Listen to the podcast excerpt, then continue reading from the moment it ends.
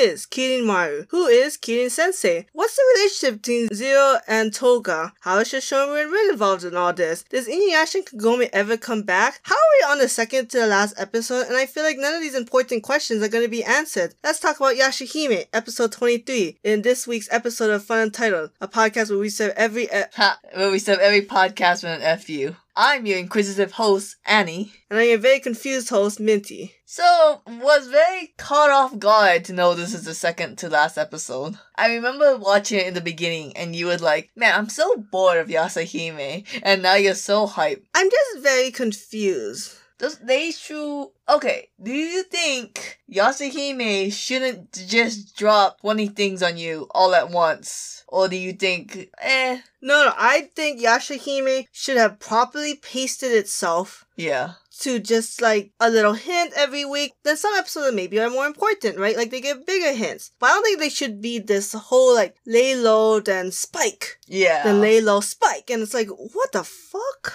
So let's get into like each of the mysteries that has evolved now. Does Zero want her demon powers back? It started off as a no yes. because she found it humiliating to get her tears back. And I guess it's because I think it was a weird full circle for her where like she made those tears when Toga died. Yeah. Now she's getting them back. The sight of his death. And it's like, I guess for her, maybe it feels like she's not sad anymore if she gets her tears back. Then at the end, it's like, yes, because she wants to kill the, the girls. And it's like, why did Kirin Maru have to defeat the girls in the first place? There's a lot of lying and falsehoods going on because the whole Shishomu's mom, Lord knows we'll never know her name, is like, why were you doing this? And she was like, oh, I want to protect Kirin Maru. And the mom was just like, bullfucking shit. Right, so clearly, everything Zero does is for Toga. yes. Like, fuck her brother, fuck Riku. Ryaka. It's so hard when you have so many mysteries and then you throw in an unreliable narrator. Zero. Yeah. So what? But there has to be some kind of relationship between the prophecy of the three princesses killing Kirin Maru and her relationship with Toga. Yeah, because it, it's so. Is she hoping to bring him back? What's happening? Right, like, and then Riku was able to use the ashes to fight, and it's like, what? And if anything, wouldn't the ashes protect his grandchildren, if anything? Like, what? I don't know, maybe Toga saw that dank ass umbrella and was like, fuck you, I'm on their side now. What was the umbrella from? Was that modern technology? That was a modern umbrella that Setsuna, that Towa gave Moroha, and apparently they need to play ping pong with the Crimson Dragon. this isn't fucking Link trying to defeat Ganondorf with a volleyball of light and darkness. Like, that was dumb, and the whole explanation was dumb, and Myoga Bean, that was dumb. But clearly, we have a season two because we just name drop Akuru left and right. Yeah, so then that's another thing, right? Akuru and the pinwheel and the windmill of time and how Shishomu's mom, who should be named at this point, is all connected. And I'm like, is Toga gonna be the half demon that transcended time? I kind of hope the mom is named like Setsuno, and like the kids are named after To, you know, Towa, Setsuna, the mom and dad, Toga, Setsuno. Oh my god! I, I think that'd be pretty cool. Are you saying Rin named her children after Shishomu's parents, potentially? I mean, it makes sense of why, unless To somehow means dog in Japan. Like, I don't know why. I wish those two looked more dog-like. Sometimes I wish that too, but they're so hot. Except Inuyasha. That human blood really fucked up that uh, appearance. And Inuyasha's mom was hot. I don't know what Inuyasha is Inuyasha. very hot. You fight me in the RB's parking lot. you fight me. I just want to talk. uh, I mentioned the Tumblr poll, so anyone who says milk sucks, fight me in the parking lot. We'll see who bones last longer.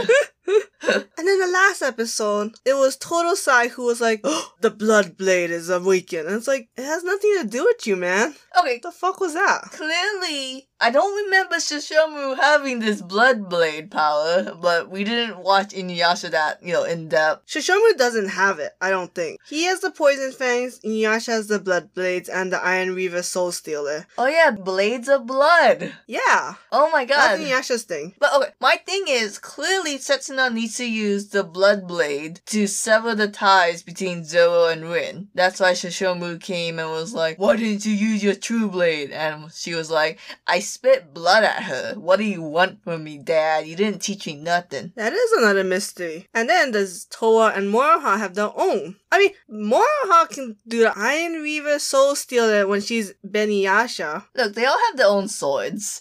Setsuna's the one who needs to get a new one. I don't know why we say blade and I assume sword. So, what is the connections? What is going on? I feel like we got like 20 chess pieces and then oh, you gotta put the strings to connect them. But you're like, alright, so Kirinmaru is really close with Shishomu's mom. Shishomu's mom is watching the Windmill of Time. We know Kirinmaru for a fact now is simultaneously living in the present, feudal era, and in the future. It almost feels like the time traveling is not the time part of the prophecy. Mm. And maybe it's this windmill of time. And for some reason, it's gonna be Towa and Setsuna who has the powers to activate this windmill, because it probably has something to do with Rin being stuck in the Tree of Ages and the pinwheel. Yeah. If you look at Akuru, he kind of has the same demon marking as Zero, so I don't know if that's related to Kirinmaru or not. Any demon can have those dumbass markings, Fair enough. I think. I'm trying to think. But what is what is the connection? Like, what is still missing? Is Sango gonna play a role now all of a sudden? Do they have to go find Inuyasha and Kagome at one point? Man, it's like you gotta consider Trikio and then Zero. Oh then god, I forgot about Trikio. Oh yeah, um, Trikikyo. Is Rin gonna die and Shishomu is gonna cry and create another Black Pearl so that way they can get Inuyasha and Kagome back? That'd be hella weird. I think in season two, we gotta have like Shishomu playing more of a hand at cultivating the blood blade. Yeah, what is the point of the blood blade? I mean, it's just like a natural progression of their lives, like they're hitting their puberty. Again, I think I think Shishomu wants her to use the blood blade to sever the ties between Zero and Rin because the first thing Shishomu asked wasn't why did you kill her, it was why didn't you use your real blade? Does that have to do with the dream butterfly? Is that also connected into that severing of ties? I don't know, man. Like, that's another thing. Like, Kirin Maru made the dream butterfly, and I'm kind of like, wait, so are you both protecting Win? Why is she tied to Zero? What the f is going on on this day? I think Zero made the butterfly, because that's.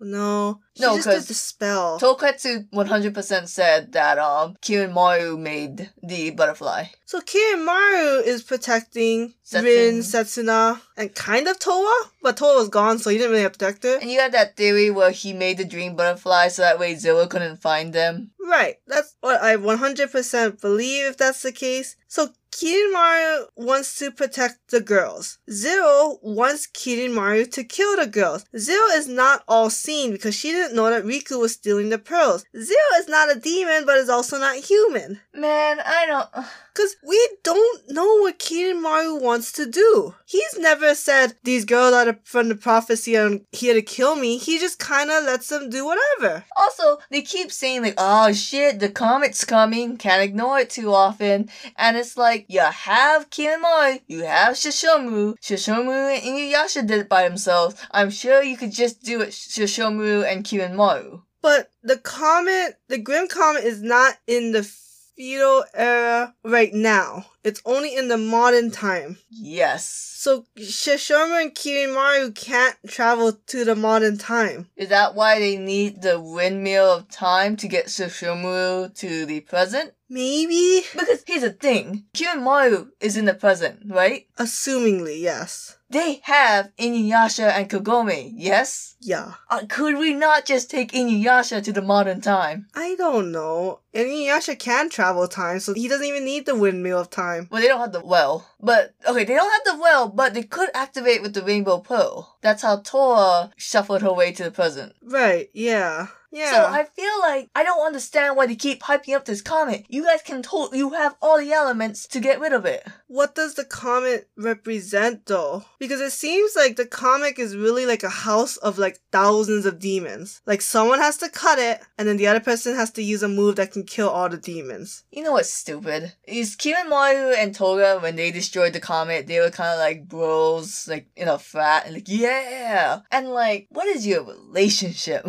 Like you get together to destroy this comet and then you fight the other times? Were they rivals? They were kind of rivals because when Toga was like dying, Kirin Maru was like, I'm not taking down my rival when he's down. Riku, make him a get well basket. Yeah, but it's like it's not because one was like the leader of the east, one was like the leader of the west. It wasn't they weren't a rivalry where they were constantly trying to kill each other. It just felt like two two dudes who were like high rankings and they're just rivals because they're not on the same team. But it's not like they're necessarily trying to one up each other. They just kind of do their own thing. I think it's very interesting that Yashahime was like, hey, let's make Toga the main focal point of this entire series. Let's learn about him. And I'm just like, okay, that's an interesting take, but you're not going far enough. Is the purpose of having Toga be the center point is the only way to get the three girls to be involved? Oh yeah, I guess so, huh? Because that's the only blood that they share. Right. But I'm like, I don't know. Doesn't seem like you had to do that. Man, I forgot Shishomu had Tenseiga. Because you don't care about Shishomu. You don't care about him and his three swords, although I think he ditched one of them. It's like,